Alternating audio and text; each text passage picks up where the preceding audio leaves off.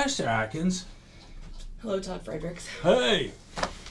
New microphones and everything. No, the same microphones, just reorganized it. I, my stands didn't come in. They're better stands, so this is pretty kludged up, but it should work.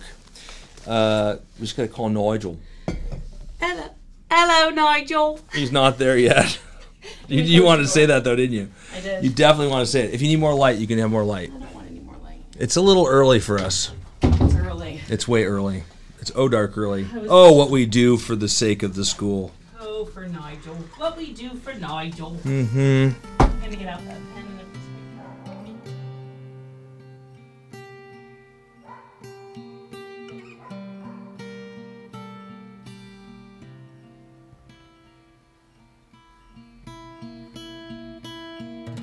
Rotations is all about allowing interesting people the opportunity to share their opinions and ideas.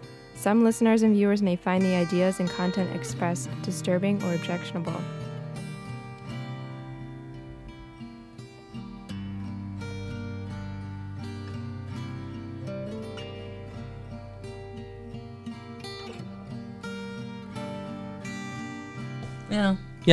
Okay, so you so Sarah, today we're going to Yes. talk to Nigel Alsop. and Nigel Alsop is a character. This guy is all over the place. He's He is right there. No, Just, just so you know, he's the, right but there. the people listening don't know that Oh, yet because okay, we're going to artificially create an intro. So because we're already five minutes into this. So anyway, Nigel. I don't know how I got connected with Nigel. All I know is I found Nigel eh, because we're we're totally stalled on Dogs of War. And uh, excuse me, I have allergies and I didn't take my Claritin this morning. oh no. I'm prepared. Okay, so anyway, sorry, it's very rude, but I have to do this, otherwise you'll, it'll be worse. Uh, so anyway, There's never a dull moment. no, there's not. So Nigel shows up, and I get to talking to Nigel, and I say, Nigel, I'm just stuck because I'm trying to get this population of veterans with post-traumatic stress to mm. talk about their relationship with their service animals and why it's so mm. important. And Nigel goes, "Oh, I'll help you out." So he starts sending me like all these emails of people just all over the country, like people I've never even heard of, and I thought I was pretty well researched on this on this community, and mm-hmm. I'm not. And so it got occurred to me that we called dogs of war dogs of war mm-hmm. because I've worked with military working dogs and around them. I'm not a handler, but I've been around them a lot in mm-hmm. Iraq and stuff. And people think about they hear about combat dogs. Well, dogs of war is about these other dogs, the mm-hmm. dogs that are the product of war, the service animals. But I think it's fair that for people to have a full treatment of this, that they understand about working dogs and they understand about uh, military working dogs and police canines and why there's a difference in these animals and all the things they bring to the table in terms of how they he- help people keep us safe and look after us. And so that's why I asked you because I figured you would be. Do you have much knowledge of dogs? Um, I have a lot of animals. Not You have a pig. Dogs. Do I have, have a a pig. I have a potbelly pig. You have cats, I have seven cats. but no dog. No horses. Four no horses. Again, no dog. ten chickens. No dog. And some ducks. Do you have a dog? No, okay. I don't have a dog. so basically, so basically, basically, you are totally naive going into this. Somewhat. I am old, so I've been around dogs.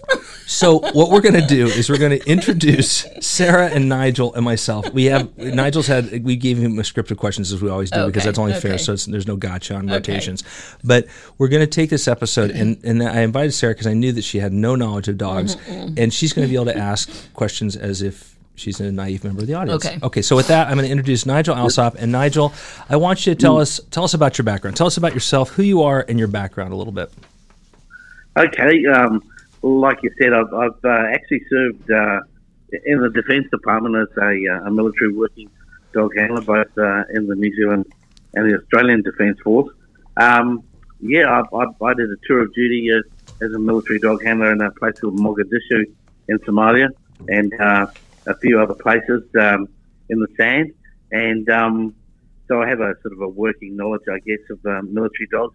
I took a break from uh, uh, for a number of years, about nine actually, from uh, training dogs, and um, uh, one thing led to another, and uh, I became uh, the head elephant trainer of uh, the Auckland Zoo, and was um, trained neat. elephants, uh, sea lions, um, and uh, various animals and behavioural enrichment techniques, and um, got sort of reasonably well known for my behavioural enrichment techniques, and I ended up teaching internationally in America and England the ways to look after captive animals, or at least a way to uh, utilise their brains. Um, by giving them things to do, not training or tricks, but sort of behavioural enrichment uh, to sort of keep them uh, mentally active. Anyway, uh, anyway, when um, uh, September 11th happened uh, in the United States, the Queensland Police were after some experienced explosive detection handlers because of for obvious reasons, and um, so I I went along to the police and. Um, because of my 20 years experience in that field previously in the military, I signed up to the police and then I've been a police explosive detection handler for about the last um, 14 years now. Wow. Well, that's So, so. What was it that got you interested in, in dogs and canines in the first place, Nigel? What was it? Was there a compelling love of well, I, I, I was I was well, I was brought up on a farm. My my um my um sort of we had a family farm, so I've literally always been um, um, around animals. I mean, where we lived was so cold. Mhm. Um, as kids, we used to uh, sort of uh, take our gumboots off because we could, we didn't have socks, and we used to put our feet in, in hot cow manure just to warm our toes up between the snow. And uh, so I've uh, sort of uh, lived around animals all my life, and um, sort of uh, the other thing I, I, I, I as a sort of due to connections anyway. I, uh, as you know, with my Norco connections, I've sort of travelled to the US and and completed uh, mounted police courses, both basic, advanced, and instructor level with the Californian uh, Mounted Officers Association. So, so I have a love of horses as well as dogs, um, and and do a bit of riding still. Um, in my tender age, Well, we need to we need to clarify for people listening Norco. See, in the United States, Norco is a narcotic that Yeah, is. that was- every time you said that, I was like, Norco. Norco. Yeah, n- no. So Norco is a community in, in Southern California that is centered around equines and, and canines and therapy, and it's a very interesting and novel community. And we will probably be talking to some folks at Norco as part of this rotation series about what they do there. But just so you know, when Nigel talks about Norco, he's not talking about an, a controlled substance. He's talking about a community in California. I didn't think so. It's Well, actually well, Norco. well, it's N O R C O. Wow. It's like the Yeah. drug, right? So I mean, well, well, initial fact, if any anyone ever listens from Australia, Norco is the major milk brand Oh. here in Australia. It's uh, the primary dairy producer of milk. so yeah. Such so a wide use of the word Norco. We should talk to the Norco people in California about branding. We should, sure, because like the Australians don't know what you Are are, you and the? Americans don't know what you are. Let's have a discussion. Well, so the other thing that And makes of course, um, I, I guess just to continue, uh, uh, I, I sort of uh, now I'm, I'm the apart from uh, sort of still in the police for a, a short period of time. I uh, longer I actually run uh, Australia's largest uh, war animal or veteran animal association called AWAMO. Oh. Um, it's just an acronym standing for the Australian War Animal Memorial Organisation, and uh, we put in um, we put in memorials such as Smoky the War Dog brass statue, which we put here in Australia. A duplicate is when you go up and see Bill, he'll show you uh, uh, the duplicate, and this is where everyone comes in. And of course, it was made by you guessed it, Susan Bahary, and uh, so hence the uh, the connection. And uh, Susan makes a lot of our uh, memorials. We don't only do them in Australia, but we opened up the International War Animal Memorial in Pozières in France wow. in 2017 um, to honour all the Allied uh, and the enemy, and for that matter, uh, animals, the nine million animals that died in World War One. And uh, again, Susan Bahary um, built the uh, statue. Yeah, I was going to mention that. Wow. So- So, also on my computer screen this morning, Nigel mentioned the Australian Memorial Animals, uh, uh, uh, Australian War Animals Memorial Organization. There's a Facebook page. It's actually very, very compelling. They've got a lot of good photographs. There's also the U.S. War Dog Association. Uh, which has also got a Facebook page. All of them are more or less connected, and so uh, Nigel is a founder of the of the Australian War Animal Memorial Organization, Awesome. and so, Nigel, can you tell us a little bit about? I, I had the initial question: canines in the military, and I think it's important to talk about canines in the military. But tell us a little bit about just animals in the military, because I was recently in France, and of course, I saw a lot of uh, World War One and World War Two museums. You know, everything from from carrier pigeons to or passenger pigeons. I guess I forget what kind of pigeon they were, but they were certainly messenger pigeons. Uh, horses, donkeys. What can you tell us about about animals and the relationship to people in war? Yeah, look, um, for a start, I think um, I'd even separate that to two types of animals, like combative animals, like you just mentioned, such as uh, a cavalry horse or uh, in Australia, a uh, mounted infantry horse. Mm-hmm. Um, you've obviously got other equines such as mules, donkeys, and even heavy horses, which did all the logistics, the burden, the backbone of the army. In fact, it's fair to say, no, uh, World War One would not have been able to be fought uh, if it wasn't for the equine, carrying everything from supplies uh, up to the front to obviously the wounded uh, to the rear.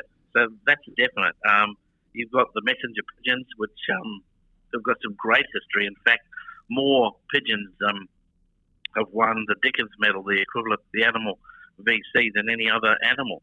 Mm. But um, these are the, and, and, of course you've got the, the war dogs, which had several roles in World War One. Uh, they had scout dogs, guard dogs, of course. Um, some of them were used uh, as casualty dogs that would go out into no man's land, which was very dangerous, um, retrieve or, or bark next to a wounded person, uh, allowing um, the medics to go forward just to the right person, not the dead person, and and um, rehabilitate or, or, return that man safely to the trenches. Um, but the second group of animals, which perhaps in a lot of cases go unnoticed, are the mascots. And by far, they were probably the most common animal on the Western Front was a mascot, ranging from a, a canary to a to a um, uh, an injured animal of any description. Um, in fact, um, I think I told you um, once before that the uh, there was one particular guy called Hume that had a collection of animals, and um, it, it uh, so impressed that his mate uh, that uh, he would have this relationship uh, with animals. When he returned to the United States, he wrote a book called Doctor Dolittle um, oh. World War One, and there's uh, many other stories like that. I mean, I mentioned canaries before. Canaries were used uh, down the mines and yeah. the tunnels due to their receptors. Uh, they would smell the gas and uh, fall off the perch. Yeah. And when the bird fell off the perch, it was time to, to get out of the hole. And and um, a lot of them, you know, sort of ended up becoming pets. A lot of nurses, and this is perhaps the first use of the inkling of PTSD or assistance dogs. A lot of um, nurses used to grab uh, dogs uh, and uh, have them running around the hospitals. In Australia, Australian nurses um, took kangaroos uh, to World War One. Mm. In fact, um, at one stage there were there were so many kangaroos and wallabies in Egypt, they all had to be rounded up and put into a zoo. In fact, in the highlands of France now, um, there's a small population of kangaroos because so many soldiers had them in World War One. They let them go. There, there's kangaroos hopping around Egypt. Yeah, still around Egypt. Wow. Most of them were rounded up, and um, but they uh, they can be occasionally seen. Yeah. Wow. A war kangaroo. Amazing. Who thinks about that? The people in Akron. So the University of Akron's mascot is a kangaroo here in Ohio. So I'm. Gonna, I think they'll be very okay. proud to know that their their mascot has combat experience. And it's one of the only female yeah. mascots. War right? kangaroo. so so this is see this is the thing people don't understand this, and so animals have been of all types of, of varieties have been going into combat and serving and providing a very variety of services for people in very trying times. Mm-hmm. And so you kind of mentioned this, Nigel, about the jobs they traditionally done, certainly logistics. Um, and I think it would be unfair not to mention um, canines, not just war canines, but also police canines. What are, what are the kind of jobs that these animals do for us mm. uh, in the service of yeah. police and security? Yeah, well, um, that, that's a great point, obviously, and, particularly uh, nowadays. Um, uh, or even though you know yesteryear from World War One um, right up to present day. In fact, you know, particularly in America, police canines are probably at the front of anti-terrorism, um, homeland defence. Um, you have, if I if I wrap all the police canines into the word law enforcement, so I cover customs and uh, immigration dogs and things like that. You, have obviously got dogs at the borders, um, both uh, your borders, Mexico and Canada. Uh, obviously, uh, dogs there are narcotic detection dogs. They have dogs that detect, uh, obviously, human trafficking. Um, and you have dogs that search for explosives or what they call feds, firearm detection dogs, for the illegal um, smuggling of, of weapons and, and, ammunition. Very important for homeland uh, defence. Of course, uh, in my country and every other country that has police dogs, you have the stereotypical um, police dog that you see barking in the back of a car when you arrive at a scene. That dog is obviously designed to bite people. That's its uh, modus operandi. And but you know they're usually well controlled, and most police dog handlers, certainly in my country, all have to be married, and the dogs are housed at home. So they have to have a, a fairly stable sort of personality. Um, they also those same dogs track people down, not just criminals. If a child is lost in the forest or perhaps in the desert, uh, these dogs are trained to um, track uh, children or human beings down. Um, they also can be uh, used uh, in urban search and rescue called USAR dogs uh, in such things as um, you know avalanches. They're used in the snow to detect uh, scares, and and sadly, probably the only dog you don't want to meet is a cadaver dog for obvious reasons. And they're trained obviously to find scent odor of deceased person.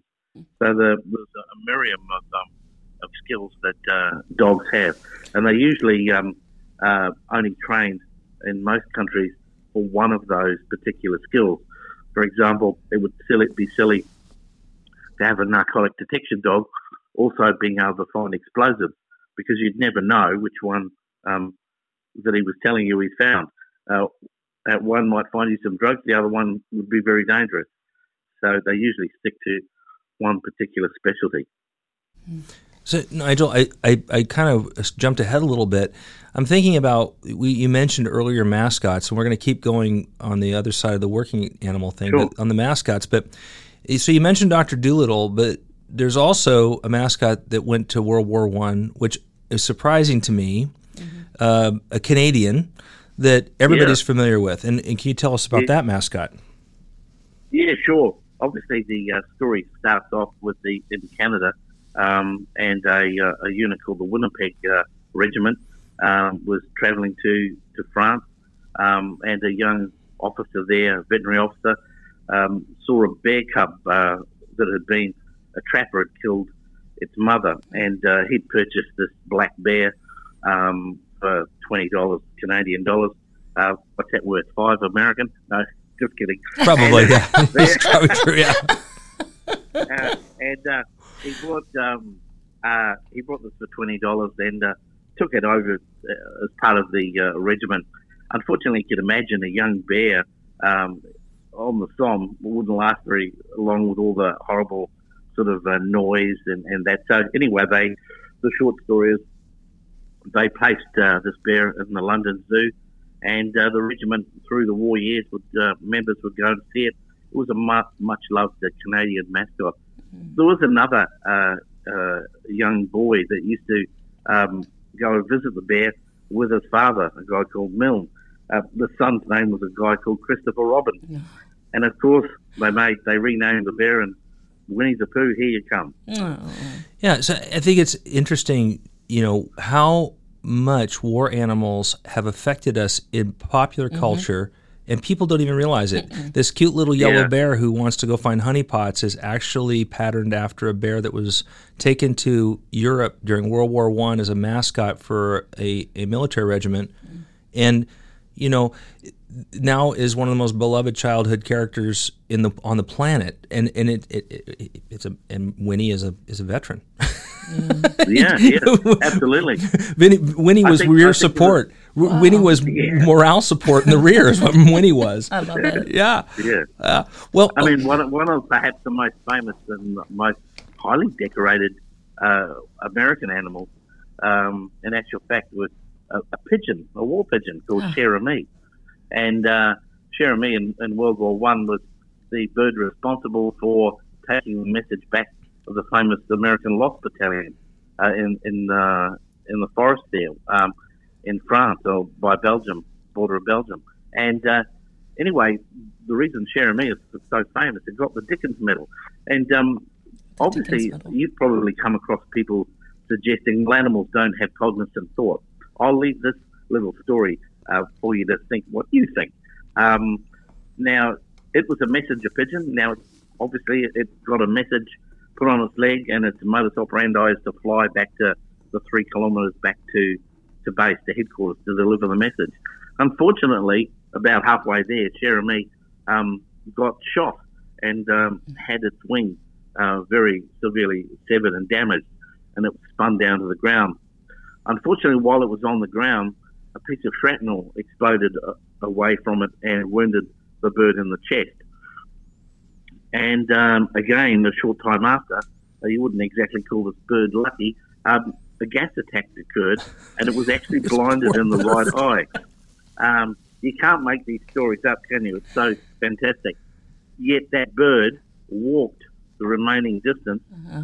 um, back to headquarters to deliver its message, where it died in the in the uh, hands of the handler. Oh. And the message got through. The American 700 men were rescued, and uh, that bird was given the Dickin Medal, um, which is the highest order, like the Victoria Cross or the um, U.S. Congress Medal, I guess, in American terminology, Congressional Medal of Honor equivalency um, to the states. Wow. Man, that is amazing. The, the, yeah. The, the, yeah, you see, Nigel, I have a deep appreciation for these animals, mm-hmm. and I know what the relationship is between certainly veterans and their service animals.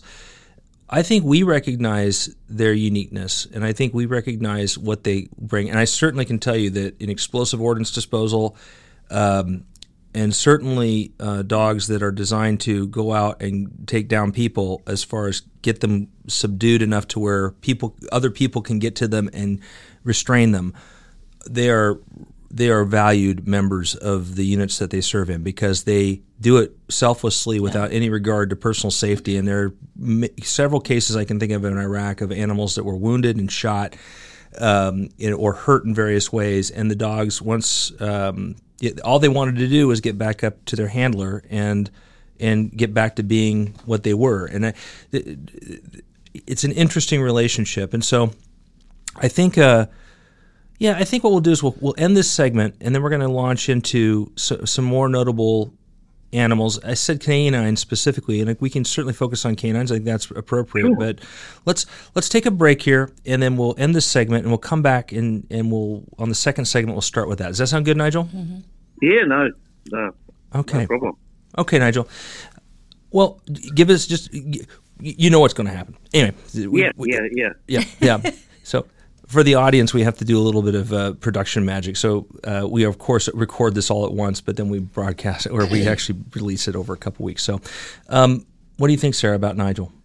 What do I think about Nigel? I think he's amazing. I could sit yeah. and listen to stories all day. They're amazing stories, aren't they? Yeah. No one ever hears them except no for a very small them. community. And what's sad is I think the animals are underappreciated. There may be some of that, right?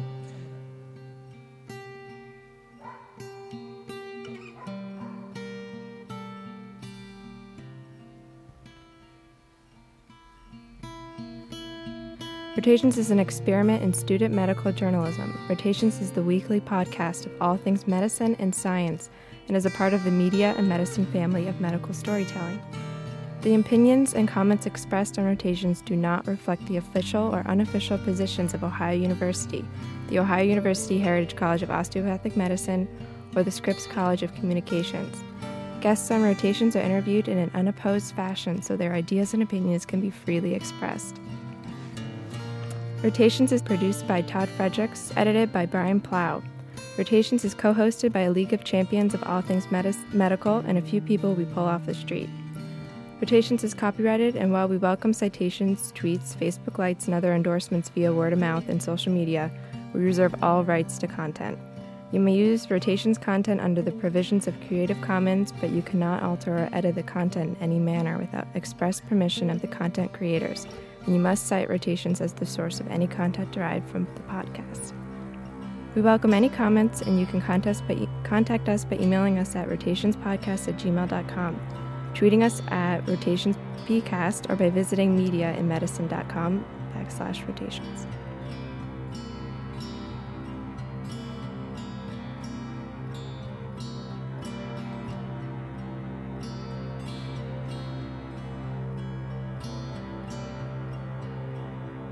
Started to talk about um, Port-au-Prince. Going to Haiti and people asking where they should pack. Yeah, and so the question is, is trying to explain to people who are well-meaning and really desirous of going and helping.